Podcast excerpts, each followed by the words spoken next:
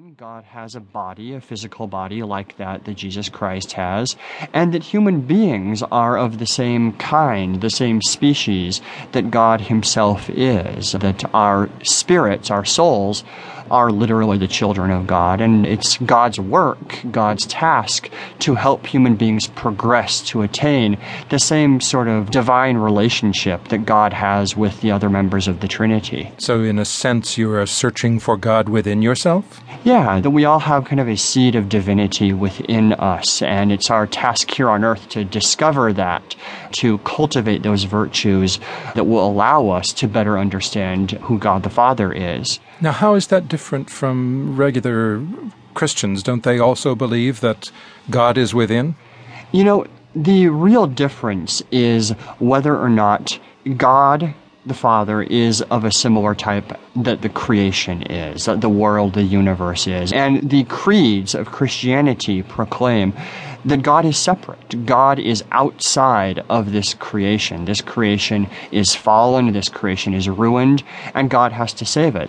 The scandal of Mormonism is that Mormons close that gap, and they say, no, God is like us. God is more like us than he is different.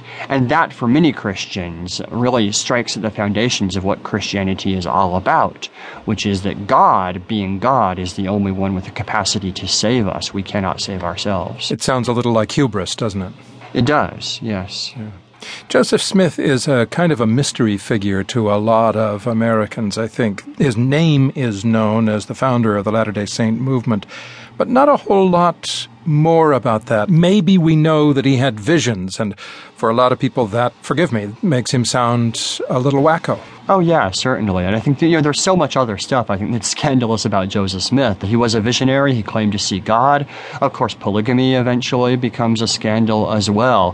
He is a person like this. He is a larger-than-life figure, someone who really claims far and away more than what anybody around him was claiming. I think it's probably appropriate historically to put him in a camp with people like Joan of Arc or like Muhammad, these great kind of visionary figures who were scandalous in their times and remain so today.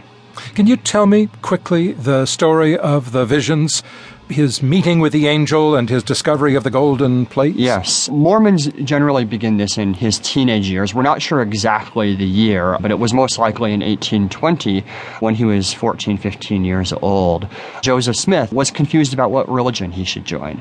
His mother had recently joined the Presbyterians, but his father was standing further back from that, and Joseph Smith prayed about this. He went into the grove of trees behind his house and later said that he saw God, that God and Jesus Christ perhaps appeared to him and told him that the true gospel of Jesus Christ was no longer on the earth.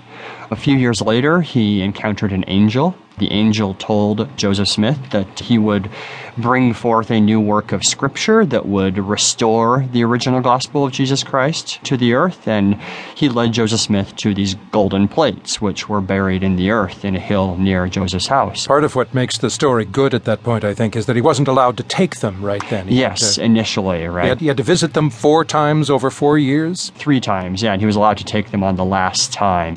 This is the way these sorts of stories always go, right? That the hero must return several times.